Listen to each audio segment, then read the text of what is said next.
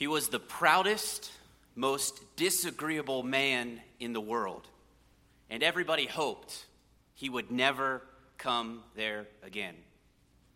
This is the first description we find of a man named Darcy in Jane Austen's Pride and Prejudice. And of course, the character Elizabeth's first encounter as she's looking for a husband with Darcy is not all that promising. In fact, Darcy comes across as rather a jerk. And Darcy, uh, uh, she, Elizabeth later learns, and her disdain grows because she, she's informed that Darcy cheated another man out of an inheritance. But as the story goes on, for those of you who are aware, spoiler alert, Elizabeth's attitude begins to change toward Darcy. She begins to reconsider. As Elizabeth begins to reconsider how she feels about Darcy, she visits his home in Pemberley.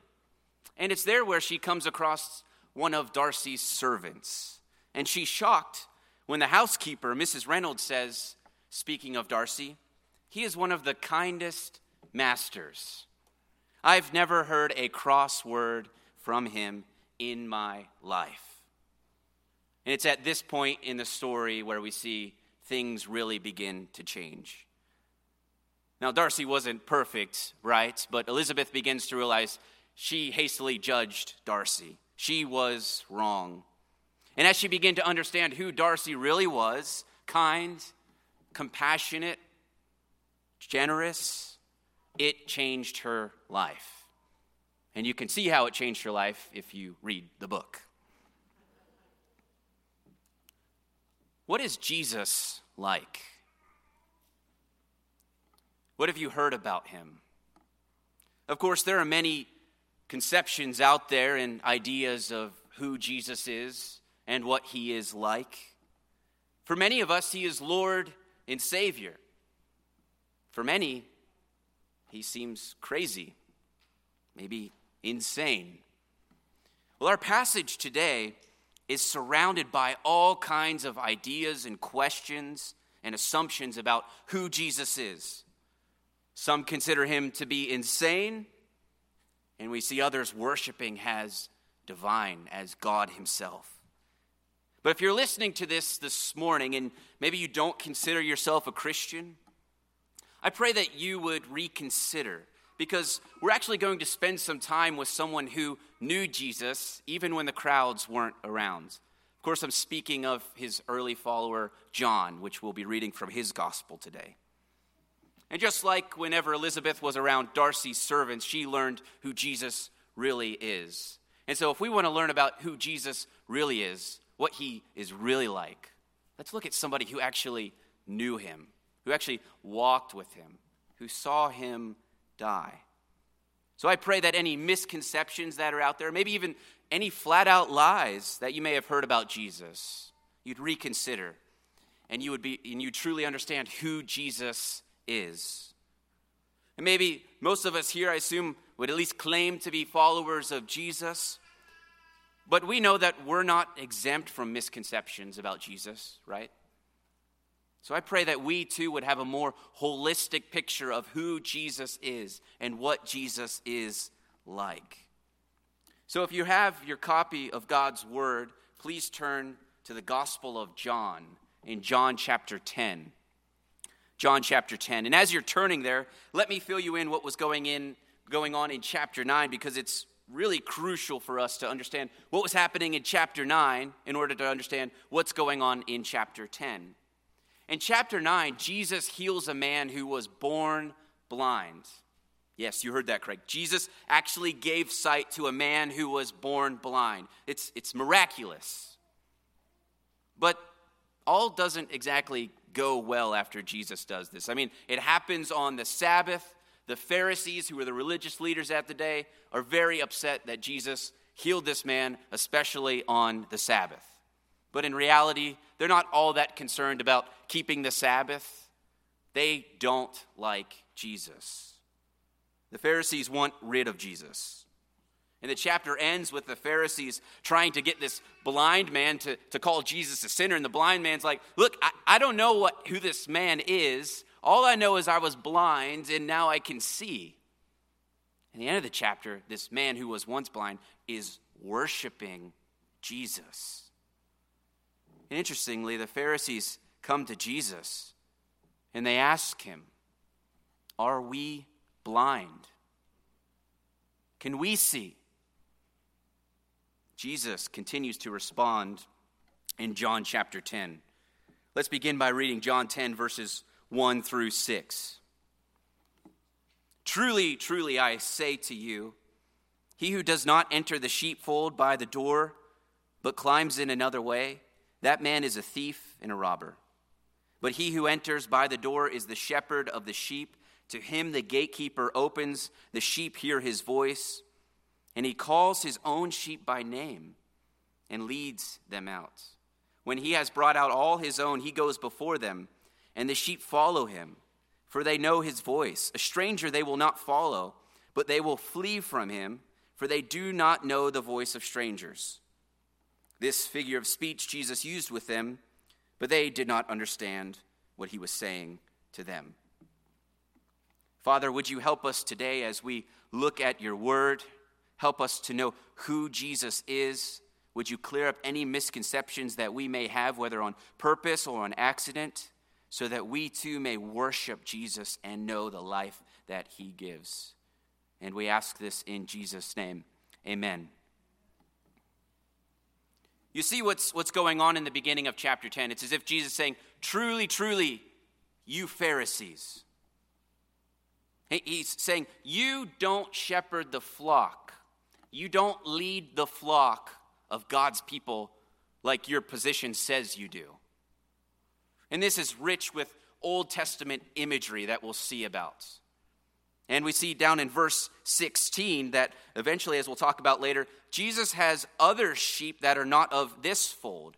And so he's clearly talking to the people of Israel, those who were God's people, those who received the promises, the covenants, the nation by whom God would create a new world, a new heavens. And Jesus saying, You, leaders of these people, you're supposed to be shepherding God's people, but you're actually stealing from them. You're thieves, you're robbers. You take what isn't yours. Notice they're climbing in. They're thieves, they're robbers. You weren't let in by the gatekeeper. But Jesus informs them in these early verses but when the shepherd comes, the true shepherd, he will call his sheep by name. It's personal to this shepherd. And they will hear his voice and they will follow him. Now, maybe helpful for us to know what's going on. If you're anything like me, you don't know that much about sheep and shepherds and sheep pens and sheepfolds, other than sheep don't get a bad sheep get a bad rep, right? Sheep are dumb. That's usually what we hear about sheep. But let me fill you in on what's going on here. Usually, several families in, in the ancient Middle East, several families, whether they lived outside in a village or whatnot, they would come together and share a sheepfold or a sheep pen. And so at night, when the shepherds weren't, you know, with their sheep and taking them in and out to, to go feed, they would hire a gatekeeper. And this gatekeeper, gatekeeper would keep multiple flocks. So you have this family's sheep and this family's sheep, you have Dave's sheep, you have Craig's sheep, and this gatekeeper would be responsible for protecting them until Dave or Craig would come out in the morning and, and give their call and say, Here, sheepy, come here, sheepy, and their sheep would come to them. And keep in mind, there were multiple flocks in these sheep pens. And here's what's fascinating. One, one commentator notes one of the most striking characteristics of the shepherd flock relationship is that control over the flock is exercised simply by the sound of the shepherd's voice or whistle. So there's multiple sheep in this, there's multiple flocks in this one sheep pen. And the sheep Maybe they're not so dumb because they can actually recognize the shepherd's voice or the shepherd's whistle. So when Craig calls his sheep, Dave's sheep aren't going to go to Craig. They don't know Craig. When Dave calls his sheep, they're not going to go to Craig. They don't know him. You see what's going on here? Jesus says, To the him the gatekeeper opens. The sheep hear his voice and he calls his own sheep by name, and he leads them out. He goes before them. The sheep follow him, for they know his voice. Now, we could spend much time thinking through the details of this, and there's much going on here. But right now, we just need to be aware that this is a striking blow to the Pharisees? You're supposed to be the religious leaders, but the people you're shepherding, they don't know you. You're thieves, you're robbers. And if you were to look back in Ezekiel 34, it's interesting because God actually says this to Ezekiel. He says, Son of man, prophesy against who? The shepherds of Israel, the leaders of Israel. Say to them, You do not feed the sheep. The weak you have not strengthened. The sick you have not healed. The injured you have not bound. The strayed you have not brought. And it goes on and on. You've ruled them with harshness. They're scattered they have become food for all the wild beasts. But Ezekiel 34 isn't all judgment, for God says, I will rescue my sheep. I will rescue them from all the places. I will bring them in. I will be their shepherd. So for us, from the viewpoint of 2,000 years after Jesus, we can look back and, and we can see what, exactly what Jesus was saying. He's saying, the true shepherd is here. And as we'll see, Jesus is claiming to be that shepherd, the one who Israel has been waiting for. God will shepherd his people. But of course, verse 6, the Pharisees, the people standing around, the religious leaders, they still don't understand what is going on. So let's keep reading. Pick up in verse 7. So Jesus again said to them, Truly, truly, I say to you, I am the door of the sheep. All who came before me are thieves and robbers, but the sheep did not listen to them. I am the door. If anyone enters by me, he will be saved and will go in and out and find pasture. Verse 10 The thief comes only to steal and kill and destroy. I came that they may have life and have it abundantly. So, for the rest of this passage, I want you to keep this in mind. Here's, here's the main idea that's going to unfold for the rest of, of this passage Jesus is the one sent to deliver and bring life to God's people as the loving and mighty shepherd. Let me say that again. Jesus is the one sent to deliver God's people He's the one sent to bring salvation and life for God's people as the loving and mighty shepherd. And so we're just going to walk through this passage and, and unpack that statement. So, first, we see Jesus is the one sent to deliver God's people. We see this open door. This open door. So, Jesus claims in verse 7 that he is the door. But I thought Jesus was the shepherd. So, what's going on here? We need to understand that when shepherds were traveling away from their uh, permanent sheep pen, they had to make, you know, a, a makeshift sheep pen. You're out in the wilderness, you're on a journey, you still got to protect your sheep at night. So they would take some rocks or brush, form an enclosure, and it would keep the sheep in it. But there would still be one opening where the sheep could go out and, and come back in and the shepherd would lay in that opening at night. He didn't take a gate with him, he couldn't hire somebody when he was out. So the shepherd himself would be what? The door. So the shepherd was the door. This should start clicking in our minds and, and begin to make sense. So this shepherd talk is actually, he's the door. He was the only way in and the only way out. And this language of in and out, guiding sheep in and out, actually takes our minds back to a passage in Numbers 27 where God says this. Uh, Moses says this. Moses prays. He says, Let the Lord appoint a man over his people, a man who will go out and come in before them, one who shall lead them out and bring them in. Why? So that God's people may not be as a sheep without a shepherd. Can you see? what Jesus is saying? Jesus is saying, I'm that one who is promised. I'm the one ultimately that Moses was praying for.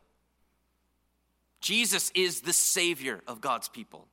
He is the one who leads to life. Notice the comparison between Jesus and these thieves and robbers. Thieves and robbers, what's the end result? Destruction, death. What's Jesus leading his people to? Life and life abundantly. Sometimes following Jesus makes sense, right? He said this, so that's what I'm doing. It's clear. We don't even have to contemplate it in our minds. Jesus said this. This is the situation I'm in. I'm doing it. I see life. I see how it makes sense. But sometimes, if we're honest, following Jesus can be difficult, right? Gosh, I, I know he said this, but my situation seems different. Or I'm sure if he was here, he would tell me something else to do. Sometimes following Jesus is difficult. I don't see the life, I don't see how this makes sense. But what we see is that this passage, as we continue on, will actually anchor our trust in the Good Shepherd and our trust in what he has said. So keep in mind anyone or anything who, who makes promises like Jesus is a liar. Jesus is the only one who can give life. Jesus is the only one who can save God's people. And notice this is very exclusive, right? Jesus says, I'm not a door, I'm not one of the doors, I am the door. And John would say this maybe even clearer in chapter 14 when Jesus says, I am the way, the truth, and the life. No one gets to the Father but through me. It's exclusive. Jesus is the door. But notice this door is open. I am the door. If anyone, if anyone, if anyone enters by me, what? They will be saved. So Jesus is the only way to salvation, but the offer, the invitation is wide open to anyone who will come to him. Abundant life, true human flourishing, content, well nourished, cared for. This isn't about materialism. Peace with God, knowing the eternal God, living as God has designed you, as God has made you to live both now and forever. That's what everybody's seeking. Everybody wants life, everybody wants true satisfaction. And Jesus reminds us it's me. I give life. So, verses 7 through 10 depict Jesus as the door. And as we go back into verse 11, we see that Jesus is, is back to the shepherd. So Jesus is the one sent by God to deliver his people, to give them life. And now we begin to see just how and, and why Jesus does this. So let's pick up in verse 11. I am the good shepherd. The good shepherd lays down his life for the sheep. He who is a hired hand and not a shepherd, who does not own the sheep, sees the wolf coming and leaves the sheep and flees, and the wolf snatches them and scatters them. He flees because he is a hired hand and cares nothing for the sheep. Verse 14 I am the good shepherd. I know my own, and my own know me, just as the Father knows me, and I know the Father, and I lay down my life for the sheep. And I have other sheep that are not of this fold. I must bring them also, and they will listen to my voice. So there will be one flock, one shepherd. For this reason, the Father loves me, because I lay down my life that I may take it up again. No one takes it from me, but I lay it down of my own accord. I have authority to lay it down, and I have authority to take it up again. This charge I have received from my Father. You may have heard the saying, usually attributed to A.W. Tozer, that the most important thing that come, the, how does he say it? By, uh, sorry.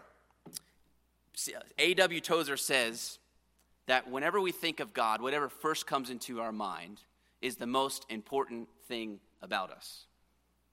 But C.S. Lewis says this He says, I read in a periodical the other day that the fundamental thing is how we think of God. By God Himself, it's not. How God thinks of us is not only more important, but infinitely more important. Indeed, we think of Him is of no importance except insofar as it is related to how He thinks of us. C.S. Lewis disagreed a little bit. So, what does God think about us? I asked that at the beginning. What does Jesus really think about you, Christian? What does Jesus really think about me? Is he just putting up with us? Yeah, the Father had this plan. He wanted to save some people. I wasn't really all in, but I agreed. I wanted to make dad happy. Or it was my idea, but the father really wasn't into this whole plan. Or I, I saved them. I was all in, but now I see how, how your life's unfolding right now. I don't care. Sometimes we would never say that, but sometimes it's how we feel, isn't it? Like God's just putting up with us, and his patience is on thin ice. But what we're about to see is that's not true. It's not true. God, Christian, is not just putting up with you. Whether you consider yourself a great Christian or a semi Christian or subpar Christian, there's no such thing as a second class Christian. Look at the loving shepherd. So we've seen the open door, and now we see the loving shepherd. Look at verse 12. A hired hand is not a shepherd. A hired hand doesn't own the sheep. In the face of danger, what does the hired hand do? He runs away. After all, he's a hired hand. He just wants his paycheck. I'm not risking my life for those sheep. I don't know those sheep. The hired hand doesn't care for the sheep. But this is in sharp, sharp contrast to Jesus. Verses 14 and 15. I am the good shepherd. Jesus says. I'm not a hired hand. I know my sheep, and my sheep know me. This is personal to me. I give my sheep life. I'm not a hired hand. This is personal. These sheep are mine. I won't abandon them. When danger comes and everybody else is running away, I'm going to run into the danger for them. I love them. And it's here where this sheep metaphor goes further than any of us could have fathomed, any of us could have imagined. I lay down my life for the sheep. It's here where we behold some of the most beautiful truths about Jesus and his relationship to his people. Some of the most beautiful truths about the cross, this loving shepherd. Do you see it? Jesus willingly, Jesus willingly died for his people. Jesus willingly dies for his people. Was the death of Jesus an unexpected tragedy? Was Jesus another religious fanatic who was martyred for his faith? No. Jesus willingly laid down his life. Look at verse 18. No one takes it from me, but I lay it down of my own accord. So, why did Jesus do this? Right? It begs the question if Jesus willingly gives his life, you may be sitting here thinking, I already know the answer to this. This is basic. Let me remind you and go deeper, maybe, than what you're even thinking. Yeah, the answer is yes, he loves his people, he loves his sheep. He's concerned about them. They know him, he knows him. It's personal. He loves him. But this still doesn't answer the question why does Jesus willingly give up his life for the sheep? Right? I could stand up here and I could confess and go on and on about how much I love you all, and I do, and how much you all mean to me. And I would do anything for you. Therefore, I will drink this cup of poison. I will willingly die for you all. You could say, wow, that really does prove your love, your sincerity, but it also proves you're kind of crazy. You're rather insane. Don't do that. So, why did Jesus willingly die for his people? There's got to be something else going on, unless he was crazy. Was he insane? And furthermore, what good is a dead shepherd to sheep? Right? If he willingly gives his life for sheep, how is that going to give this abundant life to sheep? It's, these questions are coming up. How does this make sense? Well, there's something else going on. It's not only that Jesus willingly dies for his people, this loving shepherd, but Jesus sacrificially dies for his people. Did you notice the word for in verse 11? I am the good shepherd. The good shepherd lays down his life for the sheep. Verse 15 I lay down my life for the sheep. That word for, every time it's used within the context, uh, within John, it's within the context of sacrifice. Jesus is not arbitrarily drinking a cup of poison and saying, I give my life. He's doing it on behalf of somebody else. This dying that Jesus is saying you do is on behalf of his sheep, on behalf of his people. Look at the contrast. The thieves, for the thieves and the wolves to live, what has to happen? The sheep must die. For the wolves and the thieves and the robbers to get what they want, the sheep must die. They will die. But for the sheep to live, the shepherd must die. See the contrast Jesus is showing us here? In Zechariah chapter 13, verses 7 through 9, it's speaking of this day when God would give salvation to his people, the final salvation that he's promising. But it's striking because it says that God would actually strike this shepherd, this Messiah. Listen, awake, O sword, God says, against my shepherd, against the man who stands next to me, declares the Lord of hosts. Strike the shepherd. Our greatest need in this life, as many of you are aware, but some of us are not, our greatest need in life is to be rescued from our sin. The world is how it is because we are sinners. There's disunity, there's chaos, there's bitterness, there's murder. You name it. It's because of sin. There's something deeply wrong with us. The Bible describes that as sin. We have rebelled against the God who made us. And that not only severs our relationship with God, but it breaks our relationship with others. We no longer love other people, we hate other people. And the penalty of this sin against this holy God that we just sung about this morning is judgment, is death. But what Jesus does, and what he's alluding to here in these verses, is that he will be our substitute. He will take our place. That's why he died. He didn't die because he thought it was a good idea. He died because he stood in our place. This was planned before creation.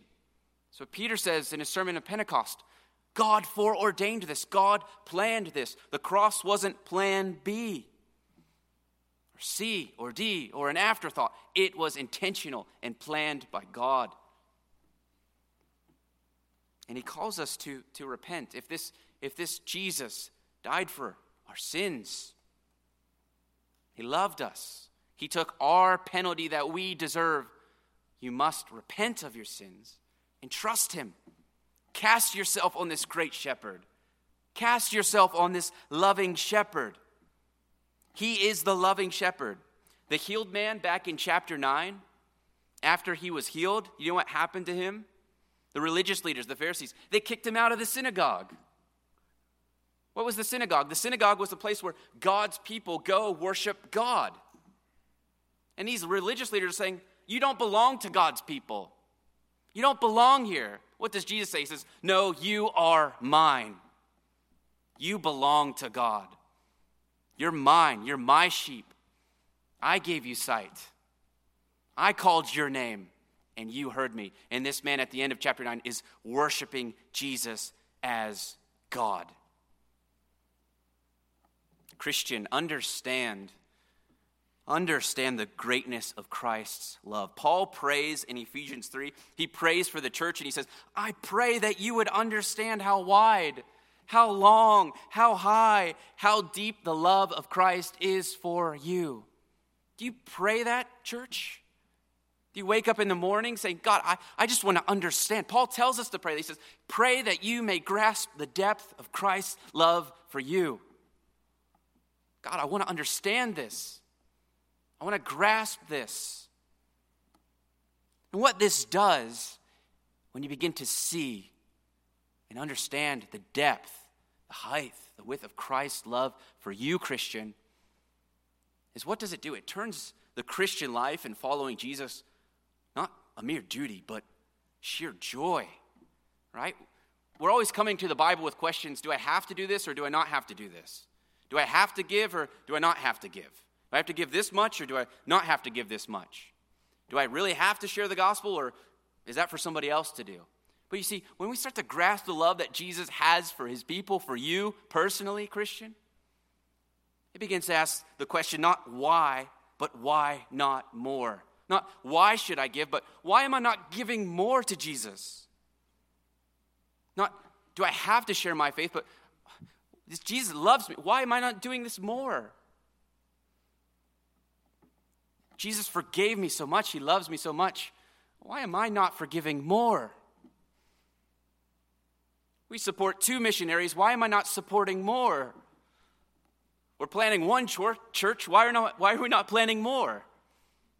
You see what the love of Jesus does to us? Paul says it compels us. Maybe you're familiar with that old hymn, The King of Love, my shepherd is. Perverse and foolish, I often strayed, but yet in his love he sought me, and on his shoulder gently laid, and home rejoicing brought me. The King of love is our shepherd, he is the loving shepherd. Yet the question remains, doesn't it? What good is a dead shepherd? Even the most loving one. What good is he if he is dead? Jesus is the one sent to deliver and bring life to God's people because he's the loving shepherd. But remember, he's also the mighty shepherd, the powerful shepherd. And so let's look at this. Look at verse 18. No one takes my life from me, but I lay it down of my own accord. But that's not how the verse ends, is it? It says, I have authority to take it up again. What? Jesus came to earth on a mission given to him by the Father, but he also came with authority, with power, with might. Jesus willingly came, placed himself in the most vicious wolf's mouth of sin and death. It was bloody, it was horrific, but it wasn't the end. It wasn't the end. Three days later, after being put to death by Romans because he willingly went to the cross, the tomb on that Sunday morning began to rattle. And Jesus' body, which died in the place of you, Christian, his heart began to beat. Breath filled his lungs. His authority to take up his life happened. Jesus rose again from the dead. A man, Jesus, rose again from the dead. And you know what that means is that he has defeated sin and death. Death doesn't have authority over him, he has authority over sin and death. And, Christian, since you're united to him, death does not have authority over you. Sin does not have authority over you.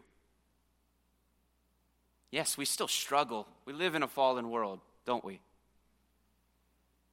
And we'll battle this world until the day Jesus returns and fully restores us. But our great enemy, he's been defeated. The cross wasn't the end. Jesus has authority to lay down his life, but then take it up again. By now, it should be clear that Jesus is much more than a shepherd who cuddles his little lamb. Maybe you have a picture like that. Nothing against that picture. He's much more than a shepherd who tickles his little lamb's nose and kisses their little face and tells them how cute they are. Jesus is gentle, he's compassionate, he's loving. And I'm so grateful for that. And I trust you are as well. But this loving shepherd is also a king. He is mighty, he is powerful. He is no small shepherd. Ezekiel 34 15. Remember, it gave this judgment on the religious leaders. But then it says this God says, I myself, God says, I myself will shepherd my sheep. But then, at the end of Ezekiel 34, God says, I will set up over them, my people, one shepherd, my servant David, and he shall feed them. He shall be their shepherd. So, what's going on at the end of Ezekiel 34? There's salvation promised, and on the one hand, it's saying, God Himself, I myself will shepherd my people. On the other hand, God is saying, I will send my servant David to shepherd my people. Now, David's passed away by this time, so he's obviously talking about a descendant of David. But the question remains is God going to be the shepherd, or is David going to be the shepherd? Well, you know anything about Jesus, the answer is yes. Jesus, the great son of David, who was the shepherd king. Jesus is both God, the shepherd, and the son of David, the shepherd. He is the royal king. God or David? Yes, Jesus, the resurrected shepherd king. Keep in mind the cross is cosmic. Read the book of Ephesians. It says that God is reuniting heaven and earth. Everything that's been undone by the fall, by the curse of sin, God is making new, and that happens through the cross. It's cosmic. Yet at the same time, the cross is deeply personal. It's deeply personal. Jesus is Lord of all, but he's also personal Savior. Jesus calls his sheep by name verses 14 and 15. You may not be surprised that we were talking about something that happened 2,000 years ago. That's kind of what you expect when you come to church.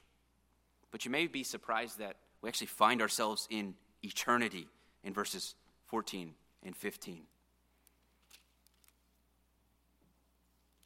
Lay down my life for the sheep. Jesus says, I know my own, and my own know me. How? Just as the Father knows me, and I know the Father. Jesus' love for you, Christian, deeply personal, is grounded in the love that the Father has for the Son. It's grounded in the eternal Father, His love that He has for the eternal Son. Our relationship with Jesus is grounded in eternity. You know what that means? Our relationship with Jesus is built for eternity. You ever research how they build skyscrapers? What do they have to do before they start building? They have to dig really, really, really deep. Because what? This building is going to be huge, it's going to be massive, and there's going to be everything wind that's going to come, and storms are going to batter this. And if there's not a deep foundation, this thing's going to collapse. Well, brothers, sisters, your salvation has an eternally deep foundation. It's grounded in the love that the Father has for the Son. His love is leading you to life and life abundantly. So Jesus is the open door, loving shepherd, powerful shepherd. Let me offer two brief reflections that I see from this passage that I think will be helpful for us. First, Did you notice that the story isn't over? Verse 16. This metaphor is not over. This was written 2,000 years ago, is grounded in eternity past, but the story isn't over. Look what Jesus says in verse 16 I have other sheep that are not of this fold. I have other sheep who are not Israelites. And I must bring them also. They will listen to my voice. There will be one flock, one shepherd. The sovereign, good shepherd is gathering his flock for whom he died, as we read in Revelation 5 from every nation, tribe, people, and language. You know, it's fun to imagine when Jesus said this, he very well may have pictured you, or you, or you, us, Hamilton Baptist Church, 2,000 years later. They're my sheep. They're not created yet. They don't know me yet, but they're mine. As we read earlier, the Father gave them to me, and I will get them. I will get them. They will hear my voice. Brothers and sisters, this is powerful grace. This is sovereign grace. I wonder this morning, whether you're watching or in here this morning, do you need to trust the shepherd?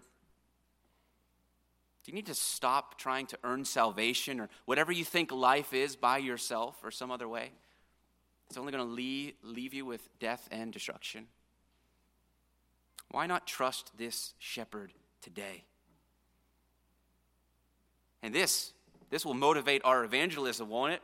This will motivate our missions, right? You mean to tell me that Jesus is still actively bringing people into his flock? He, he's doing this. His power is doing this. His authority is doing this. His, his voice is doing this. Yes. Well, let's do this. Let's proclaim the gospel to all nations. One day we'll be one united people. Secondly, the story isn't over. Last reflection discern and follow Jesus. Do you remember how this, this metaphor began back verses 1 through 6? How did Jesus describe his sheep? You can look back there. He says, I will call them. He says, The sheep hear his voice, and they follow him. You want to know what a Christian is? Look at these verses. Simply put, a Christian is one who listens to Jesus and, and follows him. He listens to Jesus, he learns what Jesus teaches, he understands what Jesus says, and he does it. So I wonder whose voice have you been listening to recently? Especially in these times of great distress. Whose voice are you listening to? Every morning when you wake up, you're bombarded with so many voices, each competing for the allegiance of your heart. So many voices so many experts. Whether it's this uh, pandemic we're going through or a personal suffering endeavor that, that you're struggling through, there's so many voices telling you this and that. And Jesus is saying, My sheep listen to me. Are you listening to Jesus? How much time have you spent in God's Word this week compared to listening to other voices? to the news, to social media. I, I say this graciously, right? To struggle, right? We want to listen to these other voices. They seem closer to us, they seem more relevant sometimes, but they're not. We must discern everything through Jesus' words. Listen to him. Can you recognize the false calls? Are you familiar with what Jesus says and how he is? Enough so that when you hear the false voices, you know, that, that's not Jesus. I'm not going there. I'm not promoting that. One of the beautiful aspects of the church is that God gives us under shepherds. The Bible, we often call them elders or pastors to protect and lead, to help inform, to help guide. And it's hard to read this passage without saying, pray, pray for your elders, pray for your pastors. But also keep in mind that shepherding is not merely reserved for elders and pastors. We're all called to care for one another, we're all called to serve one another. Why wouldn't we? Look how much Jesus has loved us. You're telling me that gets to overflow in how I, I love others? Yes. Hebrews 10 25. Let us not neglect our meeting together as some people do, but what? Pastors encourage one another. Elders do the work. No, everyone encourage one another, especially now that the day of his return is drawing near. Who are you following? Who are you listening to? I think it's clear from this passage Jesus is the only one worth listening to. Jesus is the one worth following. So, who is he? Let's close by reading these final verses, 19 through 21. There was, a, again, a great division among the Jews because of these words. Many of them said, He has a demon and is insane. Why listen to him? I love how the gospel ends here, right? Why listen to him? Seems crazy. Answer These are not the words of one who is oppressed by a demon. Can a demon open the eyes of the blind? It's as if John's saying, Look for yourself. Look for yourself. Who else can open the eyes of the blind? Once you understand who Jesus really is, it will change your life, both now and for eternity. Friends, behold Jesus. See Jesus, the Good Shepherd, the one who was sent by God to deliver and lead his people to life, eternal life. He is the loving and mighty powerful shepherd. Let's pray.